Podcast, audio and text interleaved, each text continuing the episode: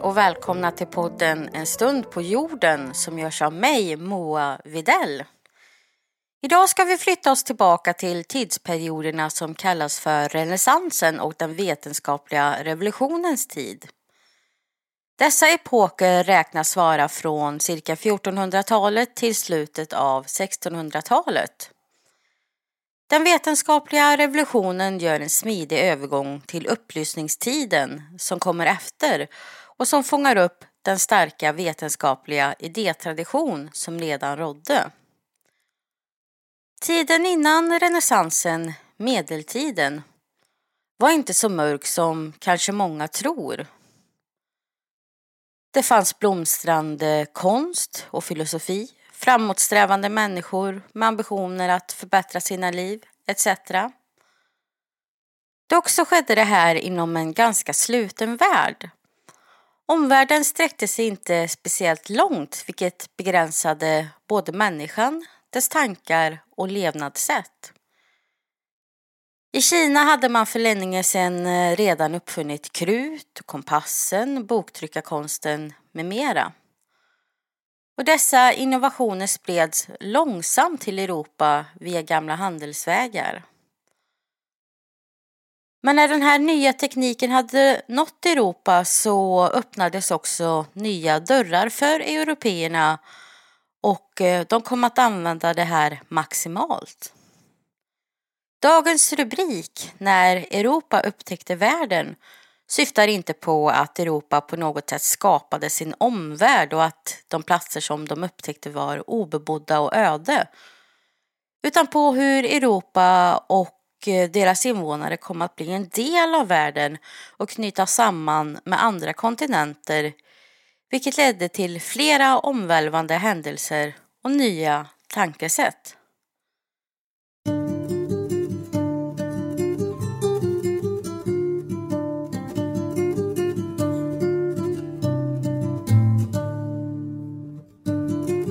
1400 och 1500-talet inleddes en tid i Europa som präglas av expansion och upptäcktsresande.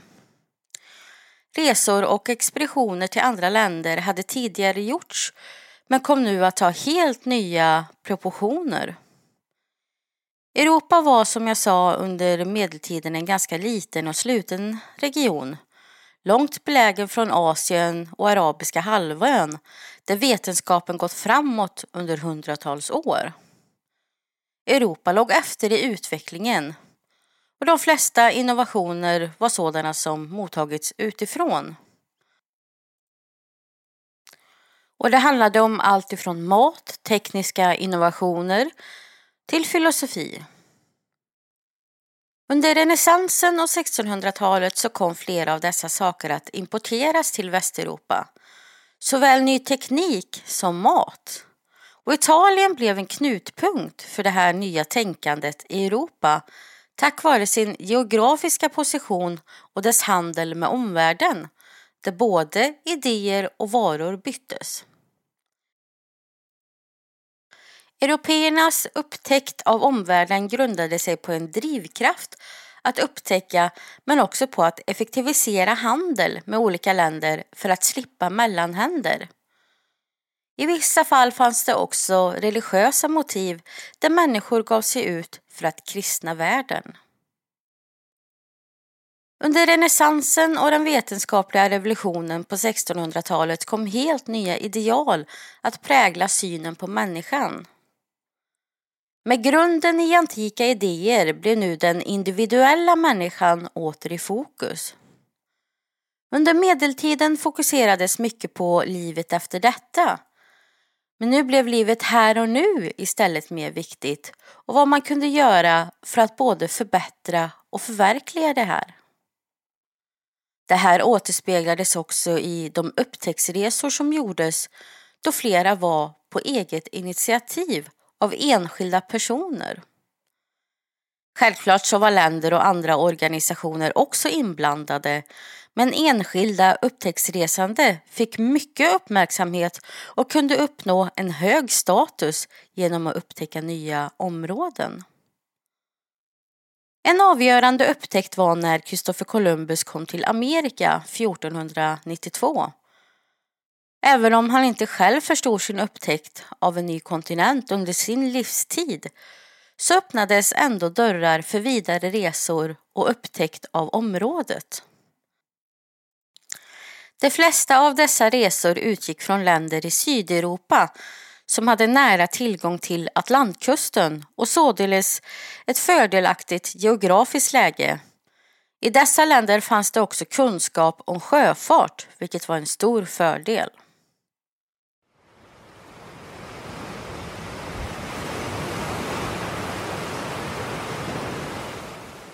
Några andra viktiga upptäcktsresande var Vasco da Gama som tog sig sjövägen till Indien. Ferdinand Magellan som reste från Atlanten till Stilla havet vilket räknas som en världsomsegling. Bartolomeo Diaz som rundade Goda hoppsudden. Conquistadoren Hernán Cortés som begav sig till Mexiko samt många fler. Ledda av tidens ideal men också av förhoppningar om rikedom ökade sådana här resor markant. Europa hade rent tekniskt börjat komma ikapp med omvärlden vilket underlättade dessa långa resor. Nya båtar hade byggts som passade för långa resor och kompassen hade blivit standard och man var nu mer utrustad om eventuella hinder skulle uppstå genom att medtaga nya och effektiva vapen. När dessa människor gav sig ut på haven och kom till nya platser så skedde det inte alltid fredligt. De kunde stöta på problem med urinvånare vilket kunde leda till regelrätta strider. De flesta urinvånarna duckade dock under för något helt annat, västerländska sjukdomar. På de nya platserna fann man nya råvaror som guld, silver, kryddor och socker. Socker hade tidigare inte funnits i Europa men blev snabbt en populär vara. Vid sidan av en militär imperialism växte också en ekologisk fram där man utnyttjade de erövrade platsernas naturresurser och exploaterade dem. Till Europa kom såväl råvaror som nya idéer. Kulturen kom att påverkas av dessa nya upptäckter. Dels genom mat men också tankarna kring andra människor som ädla vildar eller kannibaler. Nya djur som exotiska fåglar, vackra blommor och växter. En mer eller mindre kaosartad inhämtning av nya saker och ny information skedde. Mitt uppe i allt det här skedde en förändring i den europeiska självbilden. Den medeltida världsbilden som statuerades i Bibeln nämnde inga vildar eller andra kontinenter, inga avlägsna kulturer eller annorlunda djur. Frågan en del ställde sig var om Bibeln är så komplett och allmängiltig som man tidigare hade trott. Liknande tankar uppstår kring antika filosofer. De har inte heller nämnt ovanstående. Ska man då låta dem styra kunskapen? Ett allt större ifrågasättande sker och idén om att all kunskap inte redan finns blir allt mer rådande. I kölvattnet av dessa tankar uppstår den vetenskapliga revolutionen där en ny syn på människan, naturen och samhället tar plats. Den mekaniska världsbilden växer fram där naturen liknas vid en maskin driven av mekaniska lagar. Alls existens består av materiella kroppar som också lyder under de mekaniska lagarna. Dessa tankar dyker inte upp över en natt utan utvecklas under flera decennier.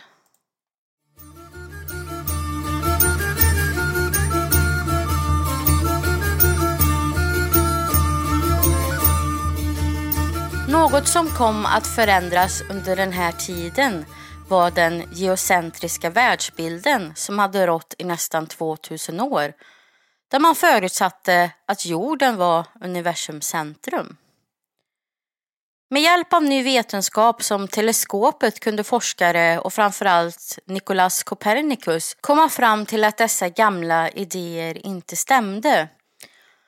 Istället var det solen som var i centrum och planeterna kretsade kring dem, inte jorden. Den här upptäckten kom att inleda den vetenskapliga revolutionen på allvar.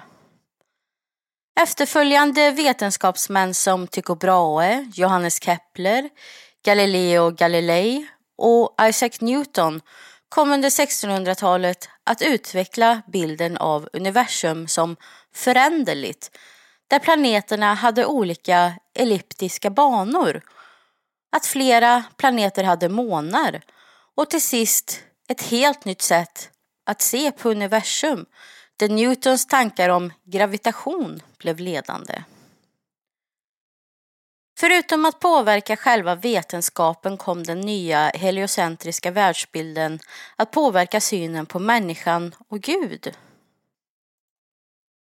Universum var inte geocentrisk och inte perfekt. Jorden hade tappat sin särställning som planeternas planet. Allt det här var raka motsatsen till tidigare uppfattningar. I och med dessa nya upptäckter så drabbades kyrkan av en kris. Bilden av Gud behövde förändras för att passa in i den nya tidens tänkande. Gud fick nu iklä sig roller som matematiker. Genom att studera Gud och naturen så kom man närmare honom. Det är viktigt att nämna att vetenskapsmännen inte på något sätt motsatte sig religion. De försökte mer att inkorporera den i sitt tänkande. Det här var speciellt vanligt bland protestantister där det egna sökandet av Gud också spred sig till att söka kunskap om naturen. Den vetenskapliga revolutionen blev kanske inte den frigörelse från religion som eftervärlden har trott, men det såddes ändå ett frö till en tid där förnuft och vetenskap kom att bli samhällsbärande. Och istället för att acceptera gamla sanningar sökte man nya svar. Empiriska undersökningar blev allt vanligare och det fanns ett behov av att systematisera och inordna allt nytt man upptäckte, såväl religiöst, vetenskapsmässigt och materiellt.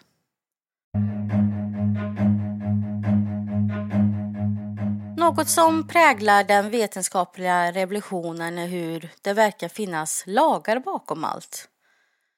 Naturlagar, mekaniska och matematiska lagar det här visar på ett behov av att skapa en värld som gick att förstå.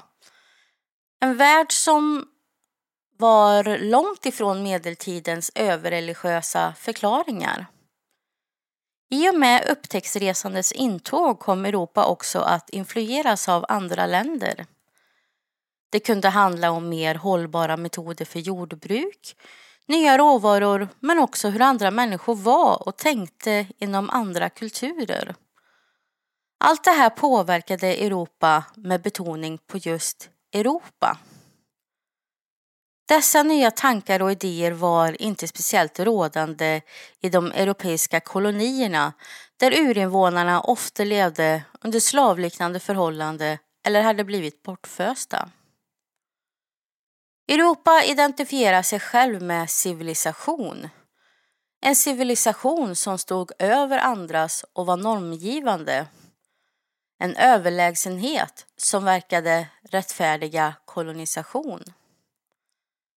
Även om vissa människor ifrågasatte behandlingen av urinvånare så talar historien sitt tydliga språk och visar på hur Europa steg för steg kom att utplåna hela kulturer i Syd och Nordamerika. När Europa upptäckte världen och den vetenskapliga revolutionen går hand i hand med varandra. En förutsättning för att resorna skulle kunna bli av var att vetenskapen var tvungen att göra framsteg. Men det handlar också om att upptäcka det nya, nya geografiska platser, nya vetenskapliga rön, nya människor och nya uppfattningar.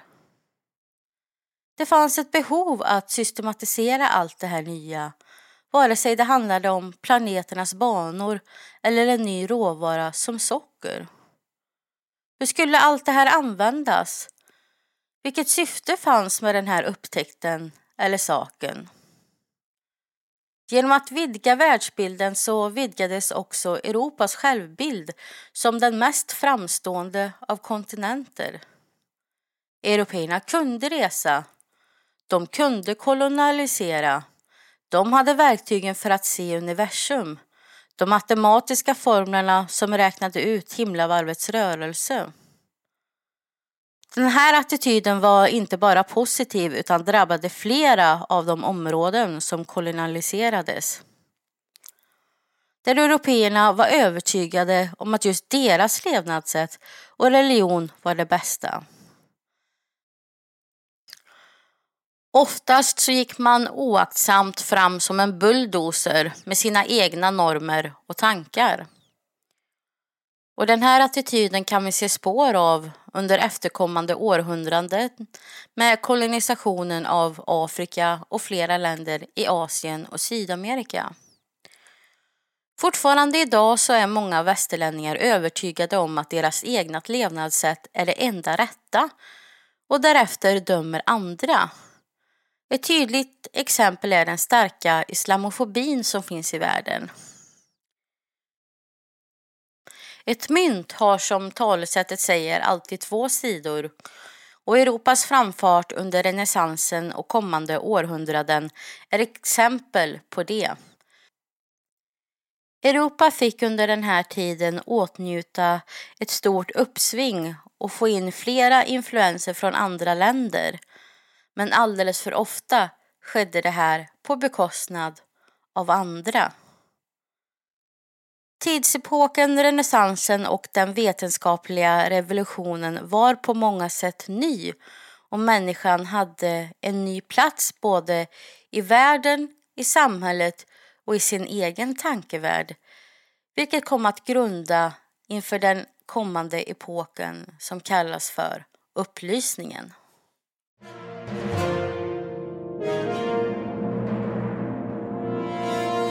Vet du faktiskt en sak? USAs president Zachary Taylor överdoserade på körsbär. Efter att bara ha suttit i 16 månader på ämbetet gick USAs president Zachary Taylor bort efter att ha ätit alldeles för många körsbär och druckit mjölk på en fjärde julifest år 1850. Han dog den 9 juli i gastroenterit. En inflammation som drabbar mag och tarmkanalen samt magsäcken och tunntarmen vilket resulterar i en kombination av diarré, kräkningar och buksmärtor. De sura körsbären tillsammans med mjölken tros ha orsakat detta. Tack för att ni har lyssnat på veckans avsnitt och jag hoppas att vi hörs snart igen.